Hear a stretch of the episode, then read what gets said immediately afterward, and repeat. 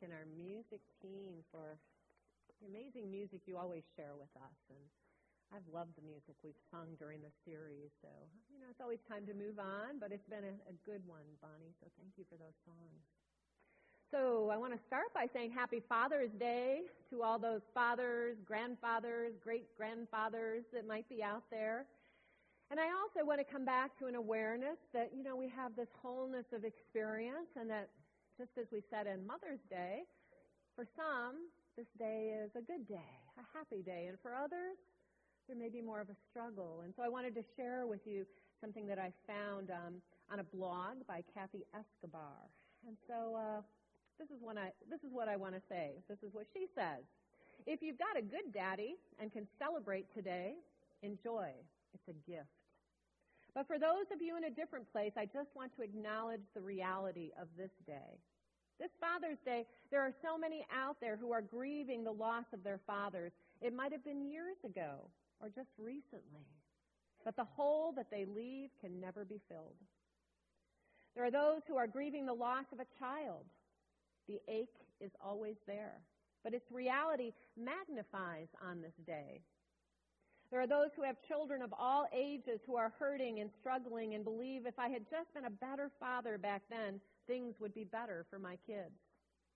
Who wish that they were able to have children, but haven't been able to and are constantly faced with that reality. Who long for a dad who is present and available and caring and protecting, but received a much different kind.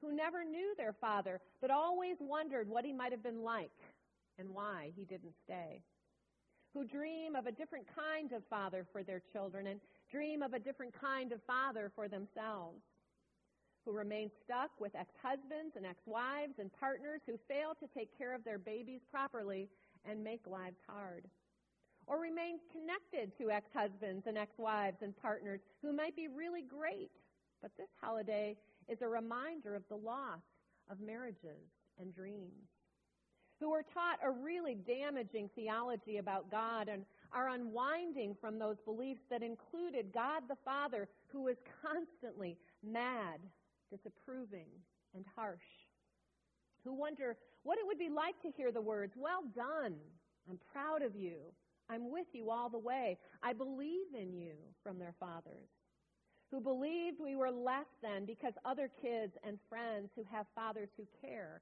and we don't, who ache for a hug, a smile, a laugh, a push on the swing, a kind word, a tender touch from their dads again, or maybe for the first time.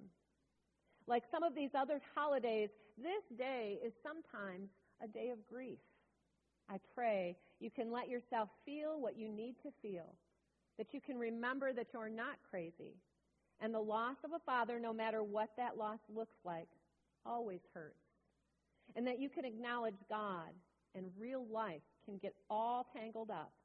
And sometimes we need a little help untangling it. So that was from Kathy Escobar. And so on this Father's Day, it's really every day, I'm reminded that, that life is a complex series of emotions, right, that we go through. That, yes, God is good all the time. That we are here to reveal and demonstrate that good, that here in this moment, as in every moment, there is good to be discovered, and yet we've got this complexity of this human emotion and this human experience that we are moving through, and that we are all called in every moment to heal those areas within ourselves that might be painful, that might be causing us to suffer, that might have us in this place of lack and limitation and separation, and that this day, as every day is, is an opportunity to heal that so that we can create in this fabric of our existence this opportunity for our true potential to be demonstrated. And so in order to support that, we have been going through this creative process, looking at these seven days of creation and and how we can take a look at those seven days of creation in a metaphysical way to understand that in every moment of every day we can use this process to help us to heal and transform our lives. And so this particular day of creation reminds me of the idea that so many of us grew up with of this anthropomorphic God, because it kind of kind of comes through on this particular day. So let me read to you. This is, now we've been reading from the first chapter of Genesis, but today, for the seventh day, we move to the second chapter, and this is what we hear. Thus the heavens and the earth were finished, and all their multitude. And on the seventh day, God finished the work that he had done, and he rested on the seventh day from all the work that he had done. Now, I'm just imagining that, right? This this God, this being out there in the heavens who's been so busy creating, right? And it was a lot of work to put that light into all of creation. It was a lot of work to make that dome in the sky to separate the heavens from the earth. And it was a lot of work to create, you know, the, the sun and the moon and the swarms of the fish and the and the birds and, and then all the other creatures, the other creatures that had to be created. And, and man, I had to create that too. Man, I'm tired. I need a break, right? I mean, this, this image of this God-like being that needs a day to rest, that just adds to this idea that some of us grew up with and are still healing from, this idea of this being that is God, that shows these human-like qualities and that needs to rest. Well, is there, a, is there another message in this particular day for us? It goes on to say, so God blessed the seventh day and hallowed it. Depending on your version of Scripture, it might say made it holy, right? Because on it, God rested from all the work that he had done in creation. This particular passage comes up in this second chapter, and you'll recall that I've said that the, the first chapter of Genesis, all of this that we've been talking about so far, is it, from the unity perspective, the creation of all that exists here in divine mind. In other words, it hasn't yet outpictured, it hasn't yet demonstrated, it hasn't yet become physical. It's still being held in the possibility and in the potential that is divine mind. And we're reminded in that that this is how our creation begins as well, right? We begin in mind. We begin to hold these ideas in mind so that they can de- then demonstrate out into existence. But this day of creation, this seventh day, this rest, this creative intermission, as Eric Butterworth calls it, actually starts the second chapter of Genesis. And we've been talking about how the second chapter is when the, the existence comes out into demonstration. And so for me, this fact that this seventh day begins that chapter reminds me that if I want to bring anything out into demonstration, if I want my life to reflect the ideas that I'm holding in my mind, then I need to get to this place of simply sitting with it and allowing it to happen. It's that let part of creation. So how many times in our life do we get so caught up in the way that it ought to be, and we get so caught up in the doing of it, of, of the trying to control it and make it be a certain way, and we forget to just pause, to surrender, to breathe, to allow. This day reminds us that if we want it to demonstrate, we must take that moment of breathing and allowing.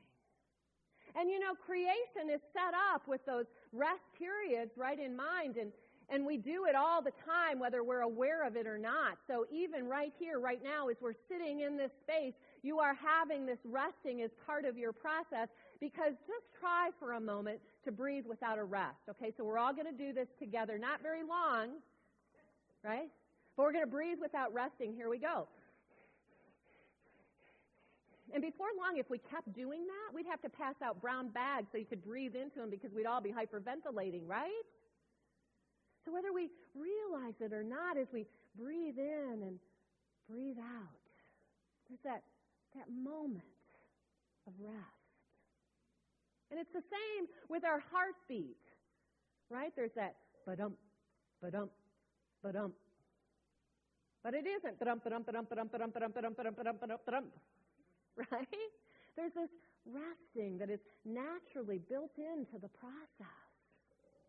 And there's the periods of time that we in our bodies need to rest, right? You can't, you can't go twenty-four hours a day, seven days a week without breaking down In fact, you know, your health would be severely compromised if you didn't take time to rest each each day and sleep. Give your give your mind, give your brain an opportunity to heal from all that information that's been coming in. And we're told today that really we need anywhere from seven to nine hours of sleep to fully restore our body, and that the average American gets much less than that. How about you? And what happens, right, when we don't get enough sleep? What happens when we don't give our bodies those times to rest and renew? I don't know about the rest of you, but when I do that, you don't really want to be around me, because my buttons are pushed that much faster, right? And and usually I'm having I struggle when I don't get enough sleep. I know I'm not alone in that. And then there's nature itself, right? These cycles of resting and activity. The winter that we just finally came through, right? But that is so important to give nature, um, from animals to plant life, time to rest and renew. And so I know without a doubt that we are all called to remember this in the creative process, that we need this time of rest as well in the creative process. And so what exactly does that mean when we're talking about our creative ability? Well, one thing that I know for sure is that, as I said last week, this is not a linear process. It's not like I'm done with day one and I don't ever have to revisit that again, and I'm done with day two and so let's move on to day three, but that this is completely an integrated process, that it's constantly going on all the time, just like our breathing in and out. You know, it's this process that's constantly going on, and so the creative process is the same way. And so in our culture and in our society and in traditional religion, there is this idea that there is this seventh day that has been set apart, and that we have made, we are called to make holy, right? Because that's what Scripture told us. God declared this holy. And so it, we've set up this idea, right, that there is one holy day, and whether you observe that holy day on Friday or on Saturday or on Sunday, and we could get into arguments about when that ought to be, and people do, right? Whether whether you think that, uh, what you've been taught that, we've been taught that, I was taught that. And then there's the other six days a week that become the secular days, right? So I did my duty. I went to church today. All of you are here, right?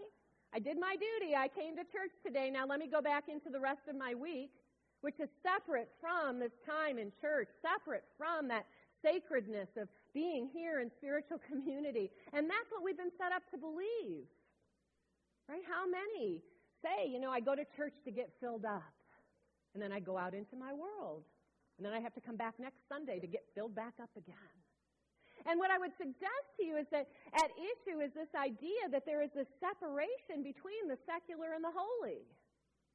And that in unity, what we are encouraged to know is that that sacred moment that God created here on the seventh day, declaring it holy, that that's really every moment of every day. And at every moment of every day, we can take a breath and remember the truth. And that in this creative process, not a linear creative process, but this integrated whole of the creative process, that in any moment in that creative process that I become aware once more that I have moved off of the truth of what I am, I can take this holy moment to breathe and remember, ah, here, this too is holy and sacred. Let me come from that place. Yes. So what place? What place do we come from? So in our bulletin this week, we're not going to go to the sacred practice yet, but but there's a, a quote from Eric Butterworth in that sacred practice that I invite you, every time that you become aware in any moment that I have moved off of my truth, that you take a breath and you come back into this remembering.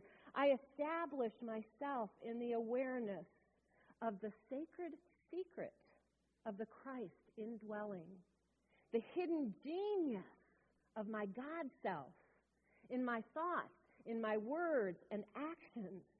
I give it full exposure that all the world might see and rejoice with me that I am whole. Take that in, this hidden genius of my God self. So that when I am caught up in any moment in the in the stories of fear and worry and doubt and concern, and I am now creating from that place of lack and limitation and separation, and I become aware of that, I need to breathe, pause, stop, allow this creative intermission to take place where I come back into the truth of who I am. I am the hidden genius of this God self. I need to allow that to move in through and as me. So I want you to pause. Take this creative intermission with me and close your eyes for a moment. And just imagine, have the courage to imagine with me of what it would be like to live your life from this place of knowing that I am whole. I am a unique expression of the divine. I am a point of consciousness within the greater consciousness that is God. I am God expressing as me. And in the stillness of this moment to, to listen, what would that life be like? Right here, right now. If you pause to remember that. And I'm going to invite you to open your eyes back up. And what would that be like for you? What would that be like to know this creative genius that you are? What would that be like? What would your experience of life be if you did that?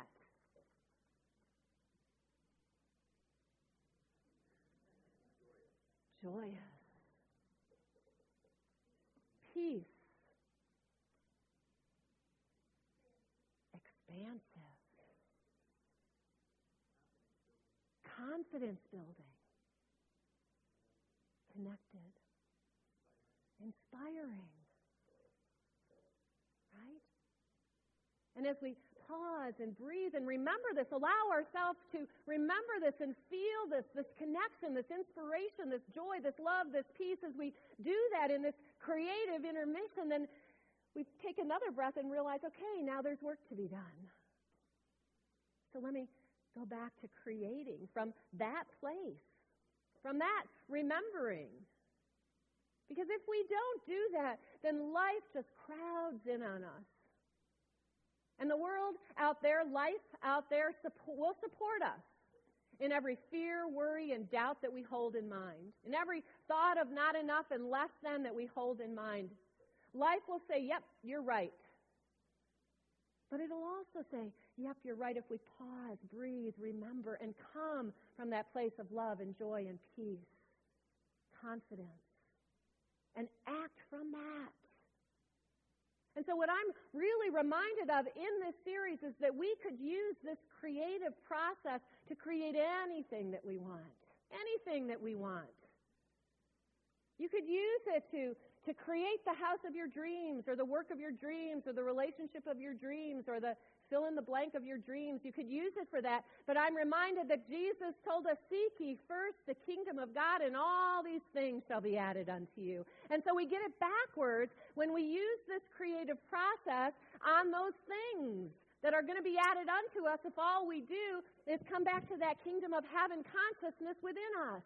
And so let's use this creative process as this opportunity to center in an awareness that I am the genius of God expressing. I am the kingdom of God being revealed. I am that Christ light here to shine my light, and I can let go of attachment and worry and concern and fear and doubt about all of the rest, because I know with confidence that those things will be added unto me as I'm living that light of Christ that I am. And so as I've been sharing with you this story of, of our fire, and you'll recall in the first week I kind of went through this questioning, like, why did this happen to me? Was it because of holding this thought? And then last week I ended with, you know, sharing the story of how I talked to that self of me that had gone through the fire a year and two after the fire had happened, and, and how we need to move out of this time and space continuum. So I kind of came away from here last Sunday going, oh, maybe that's why I went through the fire, so I could be standing up here through this series to share my lessons of all the things that I learned through this fire. I mean, who knows? And I want you to know that I did not start this series thinking that I was going to share this story all the way through, but that's just the way the creative process works if you're listening. So I started the first week consciously sharing that first story, which naturally led to the second week sharing a little bit more. And then I went, you know, I probably have a lesson for every one of these things. And so, not surprisingly, there was like the perfect lesson to demonstrate this creative intermission.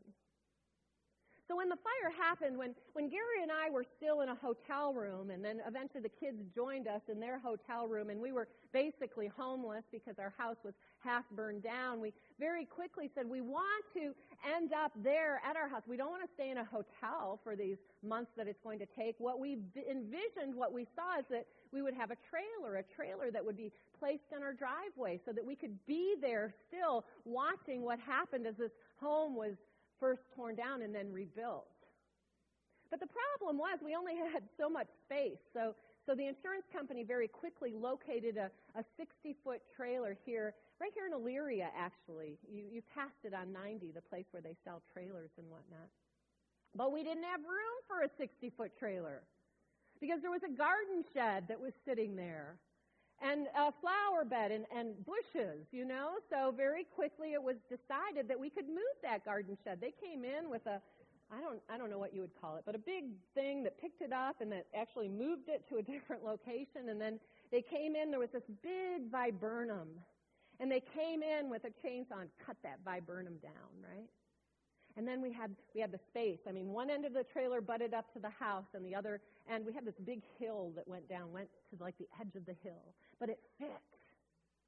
And so we, we were there in this trailer during this entire winter, which unlike this winter, we ended up in like February with all these beautiful sixty-degree days. Perfect order. Because the guys didn't have to wait until April or May to tear down that house and start rebuilding. They did it in February on those sixty-degree days. It was so fabulous.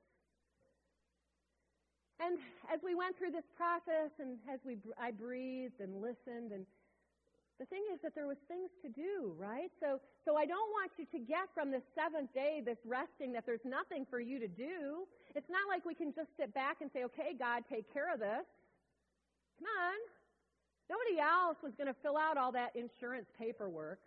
No one else was going to make the endless decisions of, now what kind of windows do you want, and what kind of shingles do you want, and what kind of carpet do you want, and what kind of paint do you want, and what kind of trim do you want, and endless, endless decisions that needed to be made. It wasn't like I could just say, God's deciding, right? We, we had our part to do. But in the process of it, it was this creative intermission of resting. When the fear would arise, it was remembering the truth. God is at work here. So what's mine to do? And do that. Do that with confidence. Do that with joy. Do that with inspiration. Do that with peace. Do it. And months went by as that house was rebuilt, and we did what was ours to do. And so, not surprisingly, when it came time to move back in, guess where I was? I was out at Unity Village. Bye, Gary. I'm heading out to the village. It was so, so perfect that that week that we would be moving back into that house, I was out at Unity Village. And that trailer, that trailer that had sat in our driveway from January, and that was now the end of July. It didn't get pulled out of there until early August.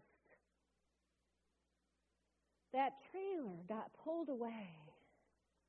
And that viburnum bush, you know, that big viburnum bush that we had cut down so that the trailer could sit over it. I mean, what were the what were the odds that that viburnum bush would come through this, this fire as well as we had? It had been sitting under a trailer for eight months in the dark. But when we pulled, they pulled that trailer away, that viburnum bush had green on it. And it was it was my reminder, right? That life, life is the expression of all of our lives, that, that we are called to express life, that it's our very nature to express life. And that no matter what's occurring, no matter how dark it may appear, that there is this natural process of life that is continuing to happen, and that sometimes we just need to take a breath and rest in it, in the darkness, in the stillness, and allow God to have its way with us, so that we can once more, once we see the light of day, spring forth with the greenness of the life that is always there and always present, and that viburnum bush just grew from there after the trailer was pulled away. I didn't know when this process began the good that would come out of it. But as I followed this creative process, first understanding that God has put light in all parts of creation, therefore there is potential for good here. Doesn't look good. It doesn't look pretty. But there's potential for good here. Think about whatever the situation is in your life that you're you're wondering, because it doesn't look good and it doesn't look pretty. But can you stand on that firm foundation of faith with me that life will unfold here, that good will be demonstrated here? Can you stand on that firm foundation of faith and allow your thoughts and your words and your actions to reflect that understanding? Can you stand on this firm foundation of faith and know that all I need to do is, is to listen and breathe and know this before I take action? Can you stand on that firm foundation of faith and recognize and realize that in divine mind you live and breathe and move and have your being, and you are not separate from that, so at any moment you can catch this beautiful divine idea of what this moment is to look like for you? And can you catch that swarming in your mind are both thoughts of fear and worry and doubt, because that's natural. We're all here in this human experience, and those thoughts come up. But that we can separate those thoughts from the other swarming thoughts of encouragement and inspiration and joy and life and light. And can you bring those thoughts forward into your experience, knowing that you were created in that divine image and likeness of God? In other words, with that creative intelligence that God created life, you can create your life today. And then when you want to get caught up in trying to make it look a certain way, when you get caught up in, I need it to be this, when you get caught up in the doing, doing, doing, doing, doing, thinking I just got to do a little bit more, can you just stop and pause and breathe and remember, I establish myself in the awareness of the sacred secret of the Christ indwelling, the hidden genius of my God self in my thoughts and my words and my actions, and I give it full exposure that all the world might see and rejoice. I am whole. Are you willing to live your life in that way, giving no power, no concern to the outer distractions, the outer things that is finally going to bring you that peace and that joy and that contentment and that security? But that all you need to do is seek that, and all else will be added unto you. So we've got it up there. I'm going to move so everybody can, can read it with me, right? Let's speak this aloud, this affirmation of truth that's up there. I establish myself in the awareness of the sacred secret of the Christ indwelling, the hidden genius of my God self in my thoughts, words, and actions. I give it full exposure that all the world might see and rejoice with me. I am whole. What would it be like to pause in this creative intermission of any moment, not on a particular day, not at a particular time, but every moment, to be in awareness that this is what I'm wanting to demonstrate. I am whole. I put it out for full exposure for the world to see. I am whole. Will you claim that with me? Will you know that with me? Because when we do so, and then allow a demonstration from that place, we cannot help but to reveal the good that is always present and always available in every moment, because every moment is holy. Thank you, and God bless.